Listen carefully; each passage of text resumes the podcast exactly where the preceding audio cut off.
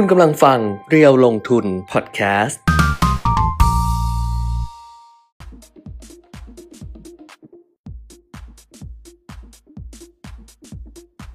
ครับอัปเดตแผนลงทุนนะคะวันนี้กลับมาแล้วแล้วก็กลับมาทุกวันแหละ พูดถึงตัวเองไงกลับมาแล้ววันนี้วันพุธที่5กรกฎาคม2566นะคะก็กลับมาเจอกันเหมือนเดิมค่ะทาง Facebook Live เพจเรียวลงทุนแล้วก็ YouTube Live เรียวลงทุน Channel ด้วยวันนี้มาช้าแหละเพราะว่าตอนนี้เสียงเสริมก็ไม่ปิดนะนึกว่าปิดเรียบร้อยแล้วนะมาพบกันในเวลา 10:15 น.นะครับก็เป็นเวลาดีที่ช้าไปนิดนึงโหสภาพหัวเป็นไงล่ะใช้ได้แล้วหรอไหนนะเดี๋ยวดูอีกทีสิวันนี้เดี๋ยวค่อยๆไล่เรียงกันไปแล้วกันเพราะดูตลาดเปิดมานี่ก็ไม่ค่อยดีนะไม่ค่อยดีตลาดหุ้นไทยนะคือไม่ถึงกับแย่แต่ว่าไม่ดี นะครับแต่เดี๋ยวค่อยๆดูกันไปว่ามีประเด็นอะไรที่เกี่ยวข้องบ้างเพราะว่าการเมืองของบ้านเราก็ได้ตำแหน่งประธานสภาและรองประธานสภาผู้แทนราษฎรเรียบร้อยแล้วเราเหมือนไม่พร้อมตัวนะเราเหมือนไม่ค่อยพร้อมไม่ค่อยพร้อมไม่ค่อยพร้อมไม่ค่อยพร้อมหรือไม่พร้อมเลย เอาแบบเอาจริงๆเลยไม่ค่อยพร้อมหรือไม่พร้อมเดี๋ยวมันก็ค่อยพร้อมไปเรื่อยๆหรอช่วงแรกๆออกสตาร์ทมันจะดูแบบไม่พร้อมอ่ะแล้วสักพักนึงมันจะไม่ค่อยพร้อมแต่เดี๋ยวไปมันก็มันก็จะพร้อมขึ้นเรื่อยๆเดี๋ยวเล่าเรื่องการเมืองไปก่อนเพราะว่าพอจบเล่าเรื่องการเมืองแล้วมันจะไปเรื่องเศรษฐกิจเรื่องหุ้นเรื่องอะไรอย่างเดียวเลยไงก็การเมืองก็เอาให้มันจบๆไปเลยนะครับก็ตำแหน่งประธานสภาก็คุณวันมูฮัมหมัดนอมัทธานะครับก็ไม่มีอะไรพลิกโผนะครับรองประธานคนที่1คุณปฏิพัฒน์สันติพาดาสสพิษณุโลกพรรคก้าวไกลรองประธานสภาคนที่2นะครับคุณพิเชษฐ์เชื้อเมืองพานสสเชียงรายพรรคเพื่อไทยนะครับก็ประธานสภากับรองประธานสภานี้ก็สามารถที่จะมีคณะเขาเรียกว่าเป็นเลขาเป็นที่ปรึกษาเป็นนักวิชาการติดตามมาได้อีก3คนนะ3คนก็เงินเดือน 15,000 18,000 20,000 นะครับของแต่ละคนก็จะมีผู้ช่วยเข้ามาช่วยด้วยนะครับส่วนเงินเดือนสวัสดิการต่างๆก็จะมากกว่าสสทั่วๆไปนะครับเพราะว่ามีตำแหน่งเป็นรองประธานกับเป็นประธานสภานะครับอันนี้ก็จบไปแล้วเรียบร้อยนะครับสำหรับ3ตำแหน่งพูดเรื่องเงินเดือนนะดิฉันเพิ่งรู้เงินเดือนของไม่ใช่ก็พูดเรื่องเงินเดือนเนี่ยดิฉันก็เลยเพิ่งรู้เดือนของกระเป๋ารถเมล์แล้วก็กระเป๋ารถเมล์อ๋อก็มีคนเดือนด้วยคนขับรถเมล์แล้วก็นายท่าของขสมกไปรู้ได้ไงล่ะก็เขามารายการเขามารายการแล้วก็เลยถามเขาบอกเองเหรอเขาบอกเองว่าแต่เขาบอกขั้นสูงสุดนะเงินเดือนสูงสุดอ่ะคือเขาบอกมันจะไปตันก็แสดงว่ามันจะไปตันที่ก็แสดงว่ามันเป็นเพดานสูงสุดมันจะไปตันที่กระเป๋ารถเมล์มันจะไปตันที่เท่าไหร่รู้มั้ยก็สัก 3-4 หมื่นน่ะกระเป๋ารถเมล์ 3-4 หมื่นก็ไปเป็นกระเป๋ารถเมล์แล้วมานั่งทำงานหลังคนหลังแข่งทำไมเท่าไหร่ล่ะ 20,000 20,000 ตันแล้วเหรอตันแล้วตันที่ 20,000 แล้วเขามีรายได้พิเศษอื่นอีกหรือเปล่าทำงานเยอะก็ทำได้ไม่ได้ถามแต่เขาบอกว่าเขาจะตันที่ 20,000 ถ้ากระเป๋ารถเมล์ตัน 30,000 40,000 ดิฉันไปเป็นกระเป๋ารถเมล์แล้วนะไม่บานอยู่อย่างนี้นะแต่มันต้องฝึกกระแทบแก๊บเนี่ยต่อไปมันอาจจะใช้บัตรติ๊ดเหมือนแบบเกาหลีเนี่ยไม่รู้ไงแล้วกระเป๋าตันที่ 20,000 คนขับตันที่เท่าไหร่เพดานสูงสุดก็ 4-5 หมื่นอ่ะ 30,000 นี่เป็นไรเนี่ยน่ารำคาญจริงให้มากกว่าที่ควรแล้วนั่งง่วงด้วยนะนี่นอนน้อยกว่าด้วยนะทำงานมาทั้งวันเมื่อวานเนี้ยแต่นี่นั่งง่วงมาเลยนะไม่ง่วง 30,000 ลองส่องกระจกดูเอานี่ไม่ต้องส่องกระจกดูจากนี่ดิโอ้เรามีไลฟ์อยู่แล้วเราดูจากคนขับ 30,000 นายท่าไป100,000เลยไม่ถึงถ้านายท่า100,000กูเป็นนายท่าละจ้านายท่าก็ประมาณคนขับรถเมล์นี่แหละไหน50,000คุณนี่ไม่เล่นด้วยดีกว่ากระเป๋ารถเมล์อ่ะสูงสุด 20,000 อะไรนะคนขับ 30,000 นายท่า 50,000 อ๋อก็ยังว่าเลยว่ามีคนกดขับใครกดขับมากก็ยังว่าเลยว่ามันเขาเยอะนะคือจริงๆอ่ะดิฉันว่าไม่รู้ว่าประมาณ 20,000 ไม่พอกินอะไรประมาณเนี้ยแต่ว่ามันก็น่าแบบมันก็ได้อยู่อ่ะมันก็ได้อยู่แต่จริงๆนุน่าจะมีระบบเงินพิเศษด้วยเพราะว่าบางสายเนี่ยเขาทำงานเยอะไงคือเก็บค่าโดยสารก็ต้องได้เยอะด้วยก็อาจจะมีพิเศษจากเรื่องของมันก็เป็นงานที่ทรมานเนาะพูดถึงนะถ้าเกิดคนเยอะอ่ะเนาะเราขึ้นรถเมล์คนเยอะเรายังเหนื่อยเลยกระเป๋าเขาก็เหนื่อยอ่ะเนาะคนขับก็ยิ่งเหนื่อยก็เป็นความรู้ส่วนอันนี้พูดเรื่องเงินเดือนกระเป๋ารถเมล์ประธานสภารองประธานอะไรพูดเรื่องเงินเดือนมาพอรู้มาเมื่อวานก็เลยส่วนประธานสภาเนี่ยให้พี่ปีมิตรเปิดอู่รถเมล์เลยจะไปสมัครใช่ไหมถ้าเกิดกระเป๋ารถเมล์เงินเดือน 40,000 น่ะไปสมัครเลยนะส่วนประธานสภาเนี่ยเงินเดือน 75,590 บาทไม่ถึงแสนนะครับแต่ว่าเขามีเงินประจำตำแหน่งด้วยอีก 50,000 รวมกันแล้วก็ 125,590 รองประธานสภาเงินเดือนน้อยกว่าประธานสภานิดเดียวก็คือได้ 73,240 บาทเงินประจำตำแหน่ง 42,500 ก็รวมเป็น 115,740 บาทนะครับอันนี้ก็คือเงินเดือนของประธานสภาแล้วก็รองประธานสภานะครับคุณณรงค์เขาบอกว่ากระเป๋าคนขับมีเปอร์เซ็นต์ค่าตั๋วด้วยนี่ไงนี่ไงไม่รู้ดิฉันไม่ได้ถามเขาก็เล่าให้ฟังแค่นี้คุณกนภัทรบอกว่าสวัสดีครับพี่แก้มฟิล์มรายการมาช้าจนนึกว่าเช้าวันนี้ไม่มีซะแล้วนึกว่างดไปโดยไม่บอกไม่กล่าวถ้างดจะบอกถ้ามาช้าไม่บอกว่ามาช้าเป็นปกติครับประมาณนี้นะก็จบไปหนึ่งเปราะนะครับแต่ว่าเรื่องสำคัญคือตำแหน่งนายกรัฐมนตรีซึ่งจนถึงตอนนี้นะจนถึงณขณะนี้นะประธานสภาได้แล้วนะรองประธานสภาได้แล้วนะแล้วก็รอนายกรัฐมนตรีเนี่ยจนถึงขณะนี้ก็ยังมีคนจำนวนไม่น้อยเลยดิฉันคุยมันเชื่อว่าคุณพิธาไม่ได้เป็นนายกทำไมยังเชื่อว่าคุณพิธาไม่ได้เป็นนายกเพราะว่ามันหลายด่านคือด่านสวก็ด่านหนึ่งนะคะเรื่องหุ้นไอทีวีเนี่ยเขาไม่ค่อยนั่นเท่าไหร่เขาอาจจะเฉยๆล่าสุดมีอีกด่านหนึ่งรู้ยังที่ไปดูวอลเลย์บอลอ่ะอ๋อเห็นบอกใครจะไปร้องอะไรอ่ะไม่รู้เพราะว่าที่นั่งตรงนั้นอ่ะเป็นที่นั่ง 4,000 บาทก็ทำโซนมาเลยแล้วทำไมล่ะอ้าวรับเกิน 3,000 เนี่ยเขารับมาเหรอเขาจ่ายเองไม่ได้เหรอเขาจ่ายไหมอ่ะประเด็นน่ะเขาซื้อได้ประเด็นน่ะเหรอแล้วตั๋วมันหมดไปก่อนหน้านี้แล้วอ่ะก็ไม่รู้ไงแต่ว่าดิฉันว่าตรงนั้นอาจจะเป็นที่นั่งเจ้าหน้าที่นั่งแบบว่า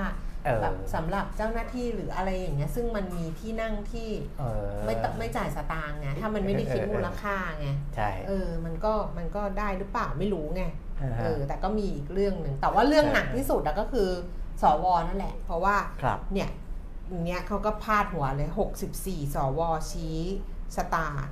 พิธาเพราะว่าต้องขอได้อีก64เพราะว่ารวมกันแล้วเนี่ย312ที่บอกว่า312เนี่ยแน่นละเพราะนั้นเนี่ยขาดอีก64หวยถึงจะออก376แต่งวดที่แล้วไม่ออกไปแล้ว376ถ้าออกนะถ้าออก376นะเชื่อป่ะต้องมีคนร้องว่าลองคุณพิธาล็อกหวยอีกอย่างนี้เพราะฉะนั้นก็คือผ่านไปเรื่องนึงแล้วก็ค่อยๆดูเป็นด่านๆไปละกันคนเชื่อว่าคุณพิธาเป็นนายกก็มีคนที่เชื่อว่าคุณพิธาไม่ได้เป็นนายกก็มีแล้วเห็นคุณพิมพ์บอกว่ามีเขียนถึงคุณเศรษฐาทวีสินว่าเป็นว่าที่นายกอะไรประมาณนี้ก็เริ่มมีการเผยแพร่กันออกมาแล้วนะครับแต่ว่าเขาไปเผยแพร่ที่ไหนนะไม่รู้คุณปิ่นไปดูที่ไหนนะดิฉันไม่เห็นโลก Twitter มีเยอะเพราะว่าTwitter นี่เมื่อก่อนนะยังเข้าแบบ Google แล้วไปดูเห็น Twitter ได้อะไรอย่างเงี้ยใช่ป่ะตอนนี้แบบว่าเวลาเซิร์ชอย่างอื่นอ่ะแล้วลิงก์ไป Twitter เข้าไปดูไม่ได้นะอีลอนมัสก์เขาไม่ให้ดูเพราะว่าเราไม่ได้ลงทะเบียนนะเราไม่ได้เป็นอะไรหรือเปล่าไม่รู้ไงเมื่อก่อนยังดูได้บ้างก็Twitterเขาก็พยายามจะปรับหลายอย่างให้ยืนยันตัวตนถ้าไม่ยืนยันตัวตนก็จะโพสต์ได้ความถี่น้อยลงอะไรต่ออะไรแต่เขายังให้โพสต์อยู่นะคือถึงก็มียังมีแอคหลุมยังเปิดกันได้อยู่เพราะว่าถ้าไปสกัดทั้งหมดเนี่ยโลกโซเชียลนั้นมันก็จะแบบโอ้โหเหมือนตลาดหุ้นที่พี่โต้งบอกคุณกิตติรัตน์นรนนท์ตอนเป็นผู้จัดการตลาดหลักทรัพย์บอกดิฉันไม่ใช่บอกดิฉันบอกนักข่าวที่ไป ที่ไปด้วยกันไปทำงานด้วยกันบอกว่าตลาดหุ้นนะถ้ามันมีแต่หุ้นแบบบูชิปอะซื้อขายกันอย่างนี้นะไม่มีเก่งกำไรเลยเนี่ยไม่สนุกไม่มีสีสันนี่มันสีสันตลาดหุ้น Twitter แอคกลุ่มก็คือสีสันของใช่ไม่งั้นคนถ้าเปิดเผยตัวตนหมดมันก็เปิดเผยตัวจริงหมดเนี่ยมันก็ไม่มีใครกล้าพูดอะไรที่นั่นไม่กล้าเขาบางคนเขาไม่อยากเอาชื่อเสียงจริงเขาไปโพสต์นั่นโพสต์นี่คุณก็มีใช่ไหมแอคหลุมมันต้องมีบ้างฉันไม่เล่น Twitter ลูกไม่ให้เล่นลูกบอกว่าถ้าเล่นแล้วแม่ความดันเม็ดเดียวเอาไม่อยู่ตายแน่แม่ตายแน่อย่าเล่นเลยประมาณนี้อ้าวไหนนะไหนนะอะไรล่ะไปดูข้อมูลก่อนสิเดี๋ยวเราจะได้รู้ว่าตลาดโลกเขาเป็นยังไงกันแล้วก็มันเกิดอะไรขึ้นบ้างอะไรอย่างนี้ในตลาดโลกใช่ไหมชีวิตเรานี่มันก็แปลกๆมาทุกทีละอ่ะไปดูตลาดหุ้นต่างประเทศนะคะเมื่อคืนที่ผ่านมาค่ะดัชนีอุตสาหกรรมดาวโจนส์ปิดตลาดเพิ่มขึ้นมานิดเดียว 10.87 จุด 0.03% ค่ะแล้วก็ Nasdaq เพิ่มขึ้น28จุดนะคะ 0.21% S&P 500ก็เพิ่มขึ้นแค่ 5.21 จุด 0.12% ค่ะยุโรปนะคะลอนดอนฟุตซี่100ลดลงไป 7.54 จุดCAC 40 ตลาดหุ้นปารีสฝรั่งเศสลดลง16จุดค่ะแล้วก็ดัคแฟรงก์เฟิร์ตเยอรมนีลดลง41จุดส่วนตลาดหุ้นในเอเชียเช้าวันนี้ส่วนใหญ่ปรับตัวลดลงค่ะตลาดหุ้นโตเกียวนิกเกอิ119.52 จุดที่ลงไปนะคะลงไป 0.36% ค่ะแล้วก็หั่งเส็งฮ่องกงลดลง 233.1.20% CSI 300ตลาดหุ้นเซี่ยงไฮ้ลงไป 21.0.5% ค่ะย้อนกลับมาดูความเคลื่อนไหวของตลาดหุ้นบ้านเราในเช้าวันนี้ดัชนีราคาหุ้นเมื่อวานขึ้นมาแต่ก็ไม่ได้เยอะขึ้นมานิดหน่อยก็ยังมีคนจะพูดอีกว่าขึ้นรับประธานสภามันขึ้นมาบวก5 จุดอย่าไปเรียกว่ารับอะไรเลยแบบนั้นน่ะอย่าไปเรียกว่ารับอะไรวันนี้ลงไป4 จุดก็อย่าไปเรียกว่ารับว่ามีความเสี่ยงคุณพิธาอะไรอย่าไปเอาอย่างนั้นมันงอกง่อยเกินไปอันนี้มันตามสภาพตามสภาพนะคะล่าสุด10 นาฬิกา 27 นาทีค่ะดัชนีราคาหุ้น 1,510.69 จุดลงไป 4.62 จุด 0.30% มูลค่าการซื้อขาย 6,200 ล้านบาทนะคะต่ำสุดดัชนีอยู่ที่ 1,509 จุดสูงสุด 1,516 จุดค่ะแล้วก็ SET50 Index นะคะ 925.13 จุดค่ะลงไป 2.93 จุดมูลค่าการซื้อขาย 4,000 ล้านบาทหุ้นที่ซื้อขายสูงสุด10อันดับค่ะอันดับที่1นะคะเป็นหุ้นของ Advance Info Service ค่ะราคา216บาทเพิ่มขึ้นมา2บาทสผ152บาทเพิ่มขึ้น1บาทปตทเท่าเดิม 33.75 SCB ค่ะ109บาทลดลง50สตางค์ OR 21.30 ราคาเท่าเดิมนะคะ KBank 133.50 ราคาเท่าเดิมแบงก์กรุงเทพ159.50 ลดลงไป1บาทPTTGC 38.75 เพิ่มขึ้น50สตางค์ CPO 63.25 ลดลง50สตางค์ JMT 37.75 ลดลง50สตางค์ค่ะไปต่อเลยเนาะอัตราแลกเปลี่ยนค่ะดอลลาร์บาทแข็งค่าขึ้นเมื่อวานไม่อยู่เมื่อวาน 35 หรือ 34 วันนี้ 34 แล้วนะเมื่อวาน 35 ต้นนี่34ตายแล้วนะ 34.94 สตางค์นะคะแข็งค่าสุด 34.86 อ่อนค่าสุด 34.98 ค่ะสำหรับอัตราแลกเปลี่ยนเช้านี้ก็แข็งค่าขึ้นมานะคะแต่ก็ถ้าแข็งจากเมื่อวานแข็งอ่ะวันนี้อ่อนลงไปอีกนิดนึงอะไรประมาณนี้แต่ก็มาบาทโซน34ปลายค่ะราคาทองคำ 1,924 เหรียญต่อออนซ์ราคาในบ้านเรารับซื้อคืน 31,750 ขายออก 31,850 ค่ะราคาน้ำมันนะคะ Brent อยู่ที่75 เหรียญ 74 เซนต์เพิ่มลดลง51 เซนต์ค่ะ West Texas 70 เหรียญ 81 เซนต์เพิ่มขึ้น1เหรียญแล้วก็ดูไบเป็นราคาเก่าค่ะ74 เหรียญ 99 เซนต์ต่อบาร์เรลค่ะครับครบแล้วครบถ้วนนะครับใช่ส่วนในเรื่องของฟันโฟลนะครับเม็ดเงินของนักลงทุนต่างชาติในตลาดหุ้นไทยตามรายงานการซื้อขายรายกลุ่มนักลงทุนเนี่ยปรากฏว่าเมื่อวานนี้นักลงทุนกลุ่มที่เป็นกลุ่มแบกนะครับก็คือซื้อสุทธิอยู่กลุ่มเดียวเลยก็คือกองทุนซื้อสุทธิเข้าไป 2,000 ล้านนะ 2,000 กับอีก53ล้านบาทแต่ว่าต่างชาติก็ขายไม่เยอะนะครับขายสุทธิ304ล้านบาทบริษัทหลักทรัพย์ขายสุทธิ478ล้านบาทแล้วก็นักลงทุนในประเทศขายสุทธิ 1,271 ล้านบาทนะครับก็จะเห็นว่า ต่างประเทศก็ไม่ได้ตอบรับเรื่องของตำแหน่งประธานสภาหรืออะไรนะเพราะว่าก่อนหน้านี้เขาก็มีกลับมาซื้อสุทธิบ้างแล้วนะครับก็ถือว่าการเมืองอาจจะเข้าสู่ภาวะที่ไปตามเส้นทางได้ก็รอนายกอย่างเดียวแหละแต่ก็ต้องรอนายกรัฐมนตรีก่อนนะครับถึงจะว่ากันอีกทีหนึ่งนะครับส่วนในตลาดบอนเนี่ยมีนัยยะเพราะว่าไอ้ค่าเงินบาทที่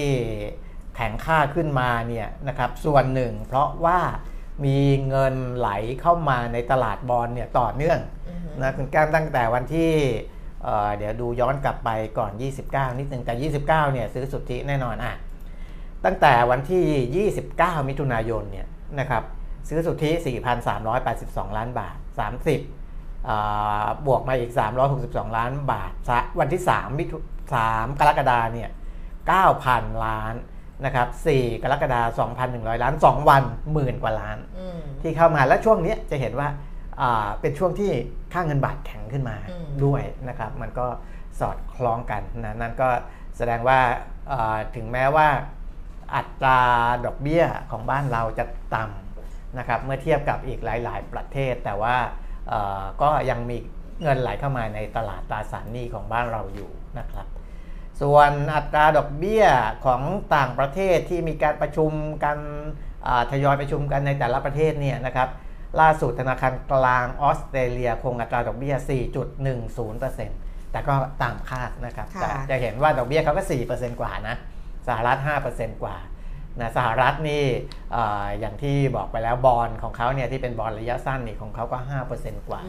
นะครับก็อันนั้นเนี่ยค่าเงินของสหรัฐเนี่ยเวลาที่อ่อนลงมาแล้วก็มักจะแข็งกลับขึ้นไปเวลาที่มีข่าวว่าสหรัฐยังขึ้นดอกเบี้ยไม่หยุดนะยังขึ้นได้อีกอะไรพวกนี้นะครับแต่ออสเตรเลียเนี่ยคงดอกเบี้ยแล้วนะครับคงดอกเบี้ยที่ 4.10% ตามคาดนี่แล้วก็มีความเห็นออกมานะครับทั้งจากคนในธนาคารกลาง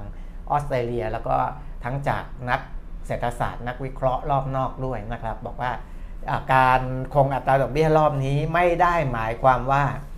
จะไม่ขึ้นอัตราดอกเบี้ยอีกแล้วคือยังไม่ใช่จุดสิ้นสุดพูดง่ายๆนะครับยังมีโอกาสที่จะขึ้นอัตราดอกเบี้ยอีกในอนาคตเพราะว่าเงินเฟ้อยังไม่ได้อยู่ใน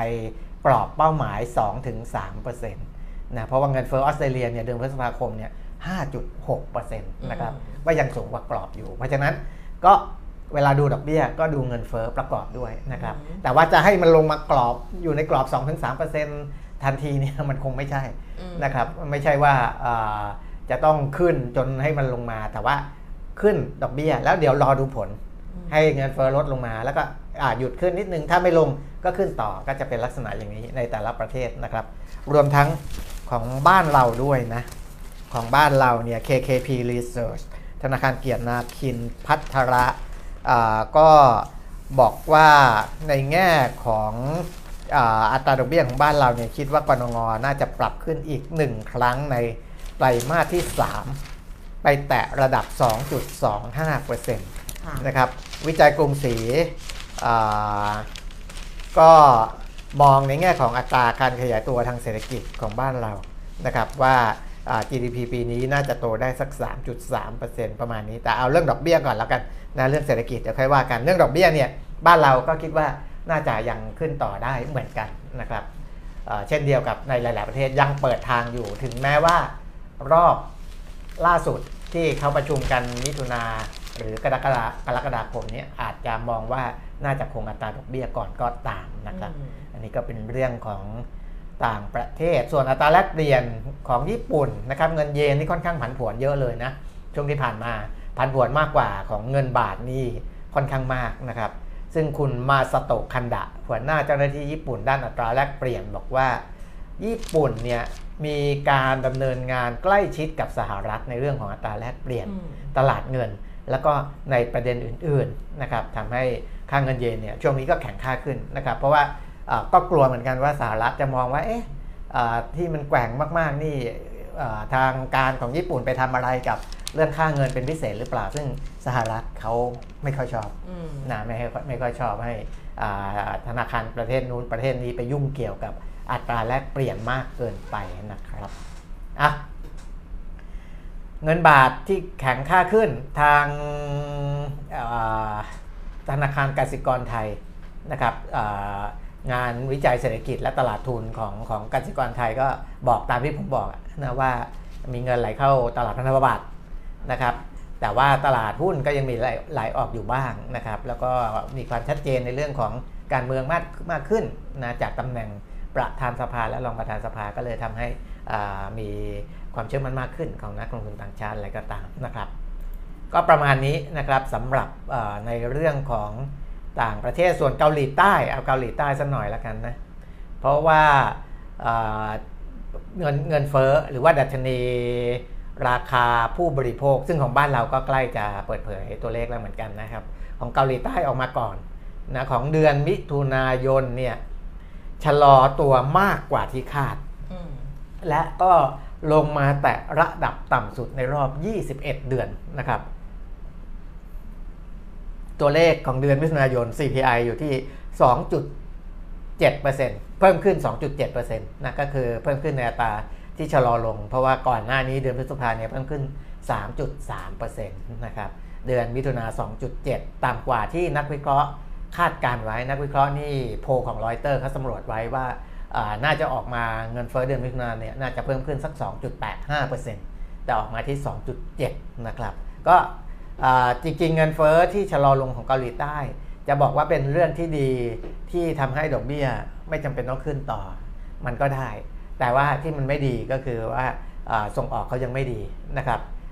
แต่ว่าตัวที่กดราคาเงินเฟ้อในช่วงเดือนมิถุนายนหลักๆเนี่ยเป็นเรื่องของราคาน้ำมันกับราคาสินค้าเกษตรที่ปรับตัวลดลงมาด้วยนะครับอันนี้เป็นเรื่องของต่างประเทศส่วนส่งออกไทยคุณชัยชาญเจริญสุขประธานสภาผู้ส่งสินค้าทางเรือแห่งประเทศไทยบอกว่าส่งออกปีนี้น่าจะไม่โตตามที่เคยคาดการไว้นะครับคาดการส่งออกปีนี้จะอยู่ในช่วงลบ 0.5 ถึง 1% จากเดิมไม่ติดลบนะจากเดิมคาดว่า 0 ถึง 1 ก็ปรับใหม่เป็นลบ 0.5 ถึง 1% เพราะว่าการฟื้นตัวของเศรษฐกิจประเทศคู่ค้ายังมีความไม่แน่นอนสูงนะครับประเทศคู่ค้าหลักๆของเราไม่ว่าจะเป็นสหรัฐอเมริกาจีนหรือประเทศในยุโรปก็ตามนะครับแล้วก็ต้นทุนการผลิตยังสูงนะความทำให้ส่งผลต่อความสามารถในการแข่งขันของผู้ส่งออกของเราด้วยนะครับแล้วก็มีความเสี่ยงจากสภาพอากาศที่เปลี่ยนแปลงไปนะครับซึ่งจะมีผลต่อภาคเกษตรด้วยนะครับประมาณนี้รวดเดียวเลยจบไปเลย เขาเลือกนายกกันวันไหนนะเขาต้องเดี๋ยวเขาจะกำหนดเดี๋ยวเขาจะบอกอีกทีนึงอ๋อแต่ยังไม่มีออกมาหรอกจริงๆมันเหมือนมีไทม์ไลน์แล้วนะก็ไม่ได้เหมือนกันเพราะว่าเขาไปถามความเห็นภาคเอกชนไงว่าภาคเอกชนเขาบอกยังเกาะติดนโยบายไม่ใช่ยังเกาะติดเรื่องสถานการณ์ทางการเมืองอย่างใกล้ชิดมันก็ยังมีความไม่แน่นอนอยู่อะไรประมาณนี้แต่ว่าก็กลัวว่าถ้าเกิดว่ามันช้าไปมันก็จะยิ่งทำให้เหมือนการเดินหน้าเศรษฐกิจการกระตุ้นเศรษฐกิจ มันก็อาจจะแบบว่าแบบชะงักไปได้อะไรประมาณนี้ครับไปดูอีกทีนึงก็แล้วกันคุณอันนี้เขาคอมเมนต์นะคุณอะไรคุณนายกสมาคมไทยธุรกิจการท่องเที่ยวแอตตาคุณศิษะดิวัชระชีวรัตนาพรดิฉันน่าจะอ่านชื่อเขาถูกนะบอกว่าถ้าหากนายพิธาได้รับการโหวตถือเป็นเรื่องที่ดีแต่การเมืองไทยความแน่นอนคือความไม่แน่นอนพลิกไปพลิกมายิ่งกว่าซีรีส์เกาหลีอีก ที่ผ่านมาก็มีการวิเคราะห์กันต่างๆนานาว่าแม้จะขึ้นเป็นนายกก็อาจจะโดนสอยภายหลังส่วนกรณีโหวตไม่ผ่านจริงๆพรรคร่วมรัฐบาลก็ต้องปรับกันเพื่อให้ตั้งรัฐบาลได้เร็วที่สุดเพื่อจัดสรรงบประมาณออกมากระตุ้นเศรษฐกิจส่วนภาพที่นักวิเคราะห์มองว่าหากนายพิธาไม่ผ่านด่านอาจจะเห็นภาพม็อบลงถนนก็ต้องดูว่าเป็นรูปแบบไหนหากเป็นการชุมนุมโดยสันติไม่รุนแรงภาคการท่องเที่ยวก็รับได้แต่ถ้าเกิดม็อบชนม็อบเอามวลชนมาชนกันภาคการท่องเที่ยวก็จะเละนักท่องเที่ยวต่างชาติก็ไม่อยากมานี่เขาแอตตาไงเขาก็พูดเรื่องการท่องเที่ยวอะไรประมาณนี้นะการเลือกนายกก็เดี๋ยวรอประธานสภาเรียกประชุมนะครับน่าจะเร็วๆนี้แหละเดี๋ยวก็บอกเพราะว่าตอนนี้ คนที่เป็นสสเองเนี่ยก็ยังไม่รู้นะครับเขาบอกว่าตอนนี้มีให้เตรียมไว้2วันก็คือ13กรกฎาคมกับ15กรกฎาคมแต่ว่ายังไม่รู้ว่าจะเรียกวันไหนกันแน่นะครับก็ภายในเดือนนี้จะรู้ละว่านายกรัฐมนตรีคนใหม่คือใครคนที่30หน้าตาจะเป็นอย่างไรนะครับจะเป็นคล้ายๆพระเอกเป็นขวัญใจของมหาชนรุ่นยาวหน่อยหรือจะหน้ากลมๆตัวป้อมๆนะครับหรือว่าตัวสูงหน่อยนะสูงๆนายกรัฐมนตรีรูปร่างหน้าตาจะเป็นอย่างไรมีอยู่3คนตอนนี้เป็นแคนดิเดตคิดมาแล้วใช่ป่ะไม่ใช่เขานี่แล้วเขาเป็นแคนดิเดตไม่ที่พูดคือคำว่าคิดมาแล้วคือคิดมาแล้วใช่ป่ะว่าคนนี้แบบรูปร่างไม่ได้คิดนี่ก็เพราะฉะนั้นนึกถึงหน้าตาเขาไงเพราะฉะนั้นต้องคิดก่อนเพราะบางทีเราพูดอะไรอย่างเงี้ยไปแล้วมันเหมือนแบบว่าการเอารูปร่างหน้าตาคนมาบูลลี่เขาเหรอใช่มันแบบเดี๋ยวนี้ต้องระวังนี่เดี๋ยวนี้ไม่ได้บูลลี่เขาแต่นี่ยมหุ่นหมีเขาก็เป็นที่นิยมไม่ใช่เราแบบมันคนฟังไงคนฟังนานาจิตตังวันนี้เซนซิทีฟพูดอะไรไปอย่างเงี้ยแบบว่าแบบบางเรื่องก็เฮ้ยแต่เขามีบุคลิกรูปร่างแตกต่างกันชัดเจนไงแล้วก็ให้เห็นความชัดเจนว่ามีอยู่3คนที่เป็นที่มีโอกาสนั่งนายกรัฐมนตรีนะครับตอนนี้นะรอดูกลางเดือนนี้นะครับจะเป็น13หรือ15ก็ไม่เกินกลางเดือนละกันคือวันนี้ยุ่งคือจริงๆปกติเวลานั่งไปก็ยุ่งกับผมเยอะอยู่ แต่วันนี้ยุ่งหนักกว่าเพราะว่าเมื่อวานมันแบบสเปรย์แล้วผมมันแห้งอยู่ไงแล้วแบบมันสเปรย์มันยีมันอะไรมาแล้วกลับบ้านไม่ได้สระผมมันเหนื่อยไงกลับมาดึกไม่ได้สระเหนื่อยนอนแล้วก็มายุ่งกับมันตอนเช้ามันก็เลยจะอย่างเงี้ยค่ะอาจจะยุ่งไปเยอะนิดนึงที่มันสุดเลยอ่ะคือ Spark เนี่ยคุณได้อ่านป่ะคุณได้ดูป่ะคุณได้อะไรบ้างป่ะคืออดีต CFO เขาอ่ะที่ออกมาให้สัมภาษณ์กับสื่อต่างๆอ่ะมาให้สัมภาษณ์นี่เจาะลึกทั่วไทย Insight Thailand คือเขาก็ฉ่างเลยคือดิฉันน่ะไม่ได้ฟังนะบอกก่อนนะแต่ว่าเขาก็คงจะพู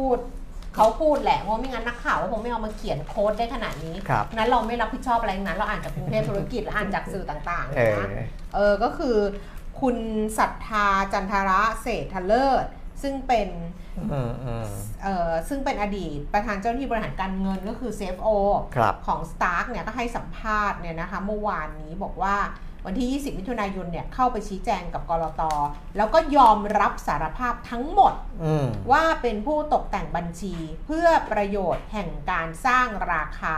หรือว่าปั่นหุ้นซึ่งสร้างความเสียหายระดับหมื่นล้านหรืออาจจะถึงแสนล้านคุณศรัทธาบอกว่าเขาเนี่ยได้รับคำสั่งจาก3คนมีชื่อย่อดิฉันไม่บอกแล้วกัน คุณก็ไปหาอ่านเอาเองเขาได้รับคำสั่งจากทั้ง3คนเนี่ยนะให้คือ3คนมีใครบ้างเกี่ยวพันกันยังไงเนี่ยในข่าวเขาก็เขียนกันแบบละเอียดละออเลยทีเดียวว่าทั้ง3คนเนี้ยคือรับคำสั่งแหละ3คนเนี่ยสั่งให้เขาตกแต่งงบการเงินวัตถุประสงค์ของการแต่งบัญชีมีเรื่องเดียว3คนนั้นไปหาอ่านเอาเองเพราะมันมีเกี่ยวข้องกับหุ้นอื่นๆด้วยเอางี้ก็แล้วกันนะบอกว่าวัตถุประสงค์ของการแต่งบัญชีเนี่ยมีเพียงเรื่องเดียวก็คือการสร้างราคาหุ้นโดยมีเป้าหมายให้ราคาเนี่ยขึ้นไปสูงที่ระดับ5บาทต่อหุ้นในปี2567ครับดังนั้นกระบวนการสร้างราคาหุ้น Spark เพื่อบรรลุเป้าหมายนั้นก็จะได้นั้นจะต้องนำพาหุ้น Spark เนี่ยเข้าไปอยู่ใน SET50 ให้ได้ครับเนื่องจากจะทำให้มีนักทุนรายใหญ่เข้ามาซื้อหุ้นคือถ้าเข้า SET50 คือสร้างไปแล้วก็ให้มันใหญ่เพราะว่ามันเป็นไฟบังคับว่าเข้า SET50 เนี่ยรายใหญ่ก็ไฟบังคับเลยว่ากองทุนต่างๆที่ passive ตามไอ้ SET50 อ่ะยังไงก็ต้องซื้อไงสัดส่วนเท่าไหร่ไม่รู้แหละแต่ก็ต้องซื้อเขาก็บอกว่าเป้าหมายก็คือนำหุ้น Spark เนี่ยเข้าไปอยู่ใน SET50 ให้ได้เนื่องจากจะทำให้นักทุนรายใหญ่เข้ามาซื้อหุ้นโดยความสำเร็จในขั้นแรกของ Spark ก็คือเข้าไปอยู่ในเซ็ตร้อยได้แล้วทำจนเข้าไปอยู่ในเซ็ตร้อยแล้วเป้าหมายต่อไปคือเซ็ต50ไงจุดเปลี่ยนสำคัญคือปลายปี 2564 กลุ่มผู้บริหารของ Spark เนี่ยได้เข้าไปเจรจากับรัฐวิสาหกิจแห่งหนึ่งเพื่อให้เข้าลงทุนในหุ้น Spark ผ่านการซื้อหุ้นจากผู้ถือหุ้นใหญ่ เขาก็มีชื่อย่อแต่สุดท้ายดีลไม่สำเร็จซึ่งคุณสถาบอกว่าผมก็ไม่รู้ว่าสุดท้ายมันไปจบที่ไหนที่เขาคุยกันตอนนั้นคำสั่งที่ได้รับมาคือต้องสร้างยอดขายเทียมเพื่อทำให้กำไรสูงขึ้นด้วยการแต่งบัญชีผ่านบริษัทลูกโดยการโยกย้ายหมุนเวียนเงินไปมาระหว่างกันช่วงแรกๆไม่ได้ทำมูลค่าสูงเพื่อสะท้อนไปที่ราคาหุ้นคือให้มันค่อยๆปรับตัวขึ้นไปแต่สุดท้ายเนี่ยกลุ่มผู้บริหารทั้ง3รายต้องการขายหุ้น Spark ให้รัฐวิสาหกิจแห่งนี้ให้ได้จึงทำให้มีคำสั่งสูงสุดว่าต้องทำให้ผลการดำเนินงานทั้งรายได้กำไรราคาหุ้นมีความน่าสนใจเพื่อให้รัฐวิสาหกิจดังกล่าวมีความมั่นใจและซื้อหุ้น Spark ผ่านผู้ถือหุ้นใหญ่ดังนั้นจึงเกิดการตกแต่งบัญชีครั้งใหญ่สร้างสตอรี่ให้ Spark น่าสนใจเพื่อทางรอดของบริษัทเนื่องจากหากรัฐวิสาหกิจดังกล่าวเข้ามาซื้อหุ้น Spark จะทำให้ได้เงินมาหมุนต่อไปซึ่งดีลการซื้อกิจการเทคโอเวอร์2บริษัทในเวียดนามจึงเกิดขึ้นโดยบริษัทเนี่ยมีการกู้ยืมเงินจากสถาบันการเงินเพื่อไปลงทุนทั้งหมดนะคะแล้วก็มีผู้บริหารของเขาเนี่ยนะเป็นคนเซ็นค้ำประกันแล้วก็สินทรัพย์ค้ำประกันก็คือโรงงานที่เวียดนามแต่การลงทุนไม่เป็นไปอย่างที่คาดการณ์เพราะสถานการณ์โควิด -19 ทำให้ผลการดำเนินงานของทั้ง2แห่งที่เวียดนามที่จะเข้าไปเทคโอเวอร์มันขาดทุน รวมถึงดีลก็ไม่ประสบความสำเร็จยิ่งฉุดให้บริษัททั้งเครือเนี่ยสถานการณ์แย่ลงไปอีกเพราะที่ผ่านมาบริษัทยังต้องจ่ายชำระหนี้ตรงเวลาส่งผลให้เงินถูกนำไปชำระหนี้เป็นหลักจังหวะนั้นเองทริสเข้าบริษัทไม่ใช่บอกทริสจังหวะนั้นเองในจังหวะนั้นบริษัทเรตติ้งเข้ามาให้เรตติ้ง Triple B บวกก็ทำให้บริษัทเนี่ยขายหุ้นกู้อะไรได้ทั้งหมดเลยที่ผ่านมาก็ไม่เคยผิดนัดชำระดอกเบี้ยหุ้นกู้เนื่องจากมองว่าถ้าเกิดขายหุ้นให้รัฐวิสาหกิจได้ก็จะมีเงินส่วนวัตถุประสงค์ในการออกหุ้นกู้ก็เพื่อมาชำระหนี้เท่านั้นรัฐวิสาหกิจนี่เขาใช้คำว่าปลาวาฬเป็นดีลล่าปลาวาฬแต่ไม่สำเร็จนะเพราะว่ามันล้มซะก่อนนะครับสำหรับการตกแต่งบัญชีเพื่อเป้าหมายปั่นราคาหุ้นนั้นนายศรัทธาบอกว่าคนที่รับผลประโยชน์ไปเต็มก็คือผู้ถือหุ้นใหญ่ของ Spark โดยเท่าที่ประเมินคาดว่าตั้งแต่ดีลเทคโอเวอร์ไปถึงข่าวขายหุ้นในรัฐวิสาหกิจราคามันขยับไปแตะ5บาทเนี่ยก็ได้รับประโยชน์ไปประมาณสัก10,000 ล้านส่วนอีก2คนที่เขาบอกว่ามาสั่งเขาด้วยเนี่ยผลประโยชน์เท่าไหร่เนี่ยเขาไม่รู้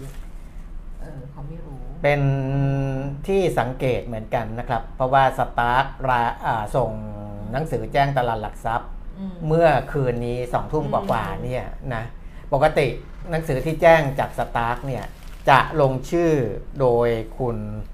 วนรัตน์ตั้งคารวะคุณนะครับแต่ว่าฉบับล่าสุดนี่ไม่ใช่ลงนามโดยคุณวนรัตน์ตั้งคารวะคุณแล้วเป็นลงนามโดยคุณอภิชาติตั้งเอกจิตเขาก่อนที่ดิฉันอ่านก็คุณอภิชาตินะมีครั้งหนึ่งก่อนหน้านั้นใช่ไหมซึ่งสิ่งที่เปลี่ยนแปลงไปในการแจ้งตลาดครั้งนี้ก็คือว่าเปลี่ยนแปลงกรรมการผู้มีอำนาจลงนามผูกพันบริษัทจากเดิมคุณวนรัตน์ลงนามคู่กับคุณอภิชาตินี่แหละนะซึ่งเป็น2คนที่คอยแจ้งหนังสือมายังตลาดหลักทรัพย์เนี่ยเปลี่ยนเป็นคุณอภิชาติตั้งเอกจิตกับคุณภูมิพัฒน์ศินาเจริญนะครับไม่มีชื่อคุณวนรัตน์เป็นคนลงลายมือชื่อในเป็นการลงนามผูกพันบริษัทแล้วนะครับแต่ว่าไม่ได้แจ้งว่าออกนะเพราะว่ากรรมการที่ลาออกเนี่ยคือพันตำรวจโทปกรณ์สุชีวกุลนะครับลาออกจากการเป็นกรรมการประธานกรรมการและกรรมการอิสระมีผลตั้งแต่วันที่4 กรกฎาคม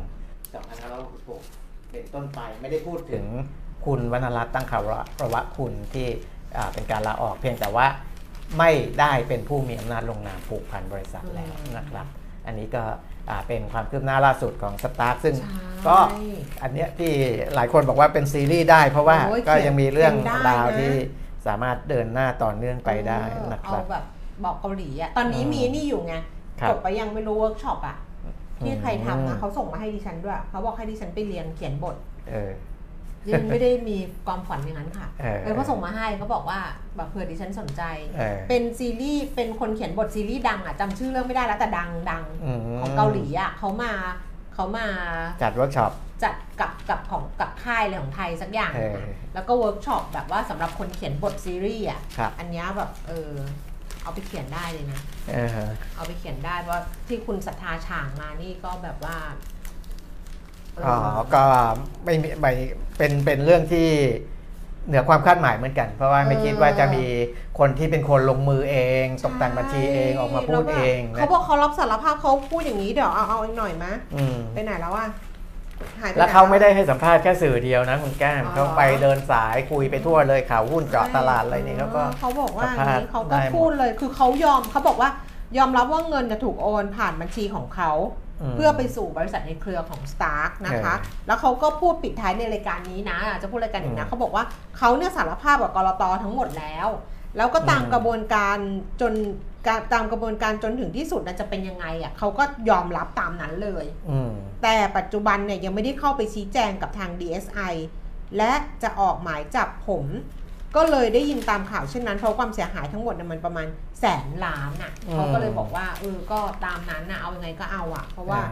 ก็ทำอ่ะนะเขาก็บอกเขาก็ทำอ่ะคือมันก็มีของมันเพราะแต่เขาคิดว่าเขาสารภาพแล้วน่าจะถ้ามีโทษก็อาจจะโทษไม่เยอะเพราะว่าผลประโยชน์เนี่ยมันไม่ได้เข้าในกระเป๋าเขาเขาแค่มาทำให้ผลประโยชน์เนี่ยมันไปตกกับคนอื่นแต่ว่าปัญหาก็คือคนที่เสียประโยชน์ไงมันเยอะแล้วก็มันเป็นมูลค่าสูงด้วยนะ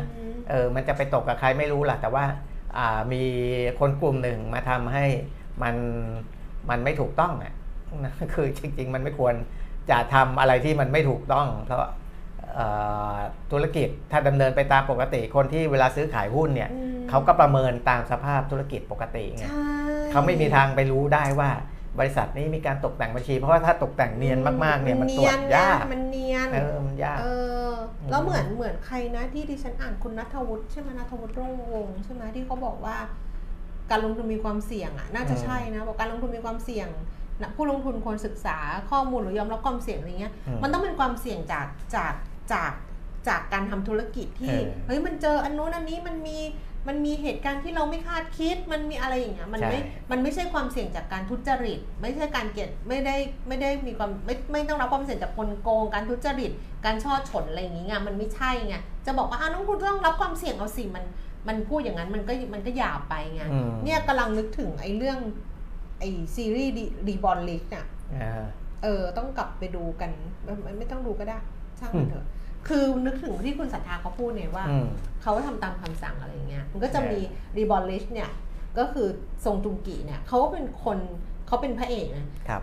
แล้วเขาก็เป็นพนักงานบริษัทองค์กรใหญ่อันนั้นอ่ะซึ่งเป็นลูกจ้างอ่ะทำงานเป็นลูกจ้างแต่เขาเป็นคนสนิทกับประธานสนิทกับรองคือสนิทเป็นคนสนิทอ่ะแล้วก็ทำงานแบบรับคำสั่งอย่างเดียวอ่ะเขาก็บอกชีวิตเขามี3อย่างคือที่เขาท่องไว้ในการทำงานของเขานี่ดิฉันเปิดที่ดิฉันเขียนรีวิวคิดดูดิเขาบอกว่าอย่าขัดคำสั่งอย่าตั้งคำถามและอย่าตัดสินใจเองอันนี้เป็นหลักการทำงานของเขาอ่ะซึ่งทำให้เขาได้รับความไว้วางใจจากไอ้ตระกูลนี้มากเลยคืออย่าขัดคำสั่งอย่าตั้งคำถามอย่าตัดสินใจเองแล้วสุดท้ายเขาก็ถูกยิงเพราะว่าความลับมันอยู่ที่นี่หมดไงที่อีนี่หมดความลับอะไรอย่างเงี้ยเงินมันมีเงินที่อยู่ในต่างประเทศอ่ะเป็นบัญชีลับเป็นอะไรอย่างเงี้ยอีนี่รู้หมดไงแต่ว่าที่ผ่านมาคือจงรักภักดีองค์กรนะไม่ขัดคำสั่งไม่ตั้งคำถามไม่ตัดสินใจเองคือบอกอะไรทำไม่ถามด้วยว่าทำไม่อะไรอย่างนั้นเลยแต่สุดท้ายก็คือแบบรีบอลลิชก็การที่คุณศรัทธาเขาออกมาเปิดเผยตัวเองกับสื่อต่างๆทั้งหลายเนี่ยก็เขาคงคิดแล้วล่ะว่าเป็นประโยชน์ไม่ใช่เป็นประโยชน์เป็นผลดีกับเขามากกว่าการที่เขาจะเก็บเงียบนะเพราะว่าก่อนหน้านี้มีข่าวว่าเขาจะหนีไปต่างประเทศด้วยซ้ำนะครับมีข่าวจากภาคตำรวจเนี่ยแต่จริงๆเขาไม่ได้หนีนะเพราะว่าเขาก็ยังให้สัมภาษณ์สื่อนั้นสื่อนี้อยู่เป็นนี่เขาคงปักหลักแล้วล่ะคงปักหลักแบบว่าอะไรอย่างเงี้ยปักหลักสู้แล้วล่ะแต่ก็ไปอยู่ที่กระบวนการยุติธรรมว่ามันจะไปได้สักแค่ไหนอะไรอย่างเงี้ยนะคะส่วนข่าวต่างประเทศอีกอันหนึ่งที่อาจจะยังต้องติดตามต่อไปนะเพราะว่ามันก็ส่งสัญญาณอะไรบางอย่างก็คือจีนเนี่ยนะครับกระทรวงพาณิชย์ของจีนออกแถลงการณ์ว่าจีนจะควบคุมการส่งออกโลหะกัลเลียมแล้วก็เจอร์มาเนียมนะครับซึ่ง รวมทั้งสารประกอบทางเคมีของโลหะทั้ง2ชนิดนี้ด้วยนะตั้งแต่วันที่1สิงหาคมปีนี้นะครับเป้าหมายก็คือเพื่อปกป้องความมั่นคงของชาตินะซึ่งมันเกี่ยวกับความมั่นคงยังไงนะครับเพราะว่าแกลเลียมกับเจอร์มาเนียมเนี่ยเป็นส่วนประกอบสำคัญสำหรับการผลิตเซมิคอนดักเตอร์นะฮะชิปที่บอกว่าก่อนหน้านี้ที่มีปัญหาเนี่ยใช้แกลเลียมใช้เจอร์มาเนียมผลิตด้วยมีส่วนในเรื่องของอุปกรณ์ในรถยนต์ไฟฟ้าแล้วก็อุปกรณ์สื่อสารโทรคมนาคมนะครับก็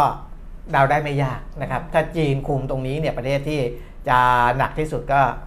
ไม่พ้นสหรัฐอเมริการวมทั้งประเทศในกลุ่มยุโรปด้วยนะครับเพราะว่าจีนมีสัดส่วนการผลิตโลหะแกลเลียมเนี่ย 94% ของทั้งโลกคือ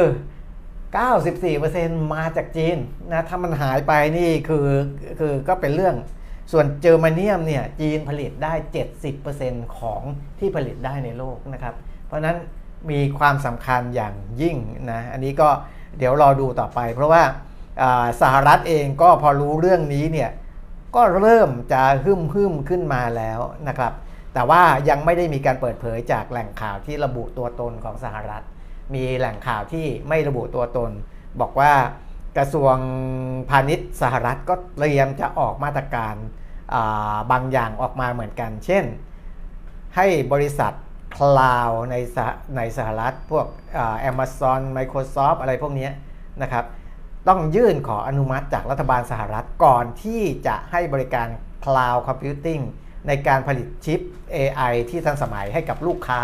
ในประเทศจีนอย่างนี้เป็นต้นนะครับเพราะฉะนั้น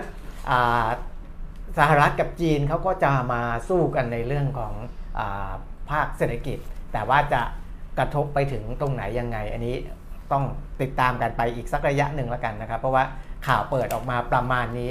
ทั้งที่ก่อนหน้านี้เพิ่งจะมีข่าวค่อนข้างดีออกมาว่าทางจีนเองเนี่ยก็วอนสหรัฐว่า